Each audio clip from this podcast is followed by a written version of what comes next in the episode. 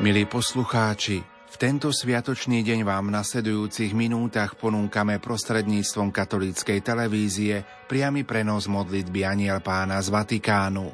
Na Svetopeterskom námestí sa ju pomodlí pápež František spolu so zídenými veriacimi. Už o chvíľu odozdáme slovo našim kolegom do televízie Lux. Zo štúdia Rádia Lumen vám prajeme ničím nerušené počúvanie.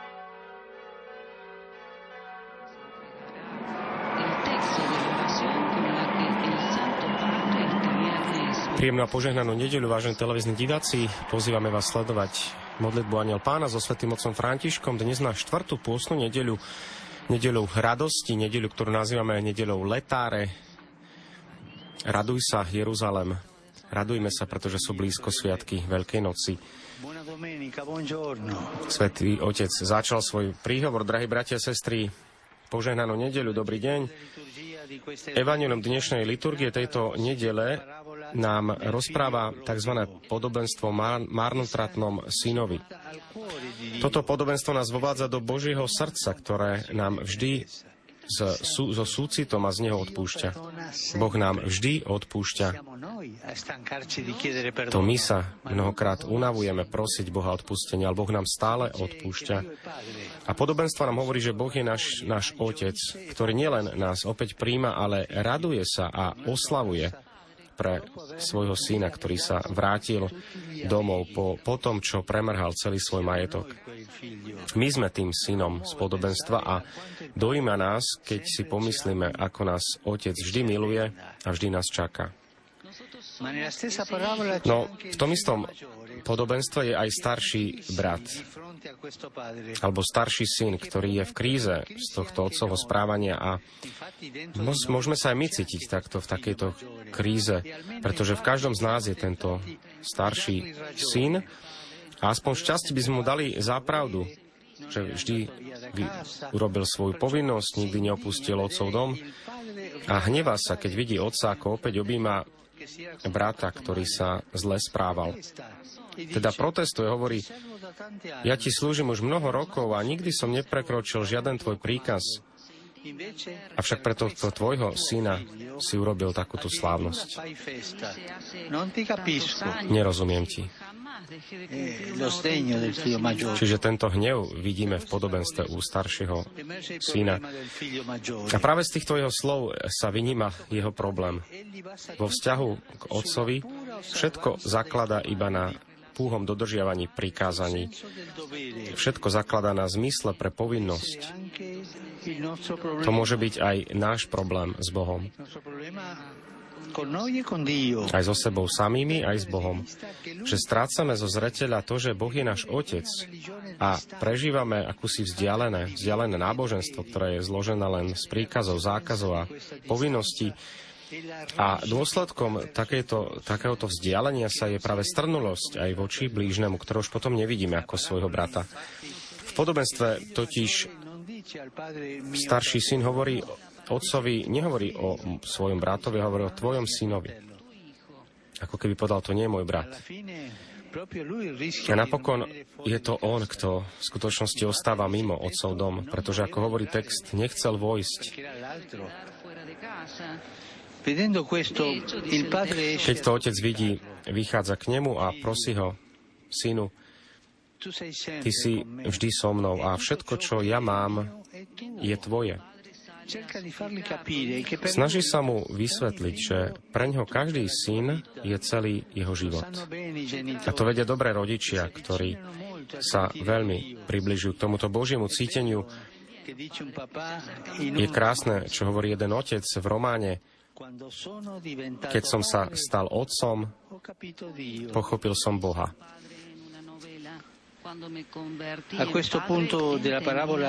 V tomto bode podobenstva otec otvára srdce tohto staršieho syna a vyjadruje dve potreby, ktoré nie sú príkazmi, ale sú potrebami srdca a hovorí, bolo treba sa radovať a oslavovať, pretože tento tvoj brat bol mŕtvý a ožil. Pozrime sa, či aj my v srdci máme tieto dve otcové potreby. Oslavovať a tešiť sa. predovšetkým oslavovať. Teda prejaviť tomu, kto sa kaja, alebo je na ceste, alebo je v kríze, alebo sa cíti byť vzdialený, prejaviť mu našu blízkosť. Prečo to tak treba urobiť? Pretože to pomáha prekonať strach a skleslosť, ktoré nám môžu prísť, keď si spomíname na svoje vlastné zlyhania.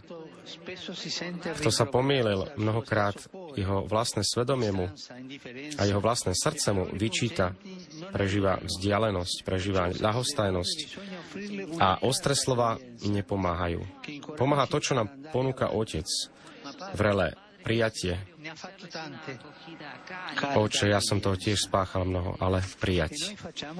A my tak dokážeme takisto príjmať ľudí. Hľadáme tých, ktorí sú vzdialení a túžime oslavovať s nimi. Aké je veľmi osožné mať otvorené srdce, vedieť, naozaj počúvať, prejaviť aj úprimný úsmev, oslavovať a nie dávať niekomu pocítiť, že na obtiaž. Mohol aj otec povedať, dobre, synu, vráť sa, vráť sa do práce, chod do izby a venuj sa práci. A bolo by to dobré odpustenie, ale Boh nevie odpustiť tak, že by neurobil oslavu. A otec robí oslavu. Otec sa raduje Raduje sa z toho, že sa vrátil jeho syn. A potom podľa otca treba sa naozaj dokázať tešiť. Kto má srdce v súlade s Bohom, kto vidí aj kajúcnosť človeka, hoď aké veľké by boli jeho chyby a hriechy, tak sa teší. Neukazuje iba prstom na to zlo, nepozastavuje sa nad zlyhaniami, ale raduje sa pre dobro, pretože dobro našich blížnych aj našim dobrom. My dokážeme hľadiť na druhých ľudí takto? Dovolím si vám porozprávať jeden príbeh, ktorý nám tiež vysvetlí, aké je otcovo srdce. Bolo to dielo, ktoré som sledoval o tomto marotratom synovi, celom jeho príbehu. A na konci, keď sa tento syn rozhodne vrátiť sa k otcovi, pýta sa jedného svojho priateľa, vieš, mám strach, že ma odmietne môj vlastný otec, že mi neodpustí. A priateľ mu radí, pošli mu list a napíš mu, že chcem sa vrátiť, oľutoval som, ale nie som si istý, či budeš spokojný, či budeš rád, či ma príjmeš. Prosím ťa, len daj malú bielu šatku, bielu servitku na okno, aby to bolo pre mňa znamenie, že ma chceš príjmať, prijať. A keď sa vracal tento syn a videl, bol blízko domu, a keď e, zatočil za zákrutou, mal pred očami rodičovský dom. A čo videl? Nielen jednu servitku bielu, ale celý dom, všetky okna boli plné takýchto bielých servitok. Pretože Otec nás, nebeský Otec nás takto príjma, s radosťou, so slavou. To je náš Otec. Pána Mária nech nám pomáha príjmať Božie milosedenstvo, ktoré nech sa stáva v nás svetlom, ktorým hľadíme na našich blížnych. A toto je modlitba Aniel Pána.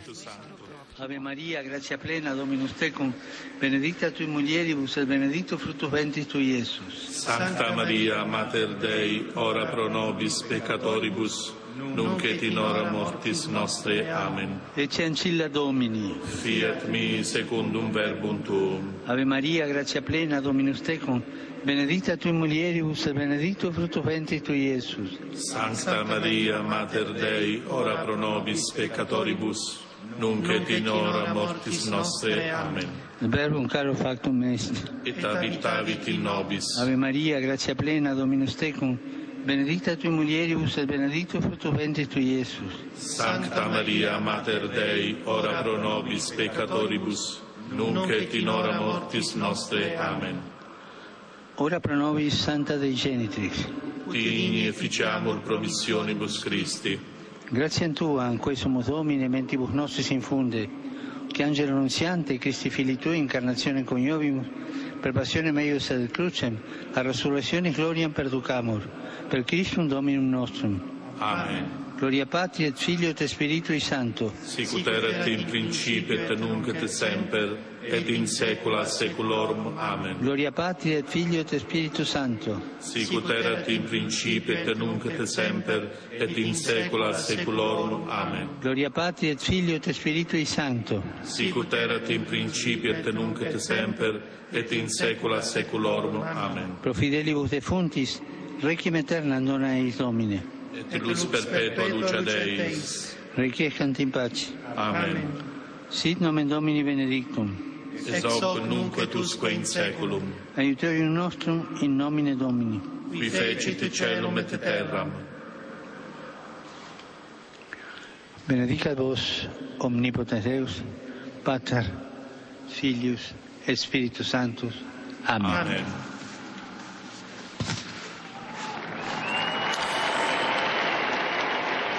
Vážení televízni diváci, prijeli sme požehnanie svätého Otca. A ešte sa nakrátko započúvame do ďalších jeho slov a pozdravov. Cari fratelli e sorelle, Drahí bratia a sestry,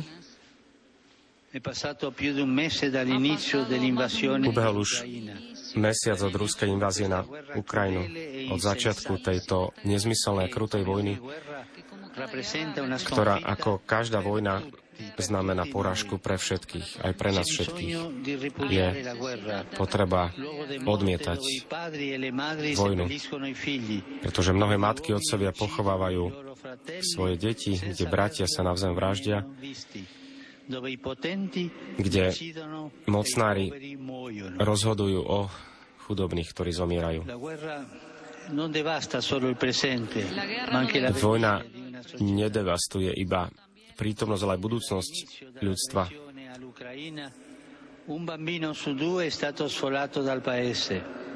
Štatistiky sú také, že jedno z dvoch detí už opustilo krajinu v Ukrajine.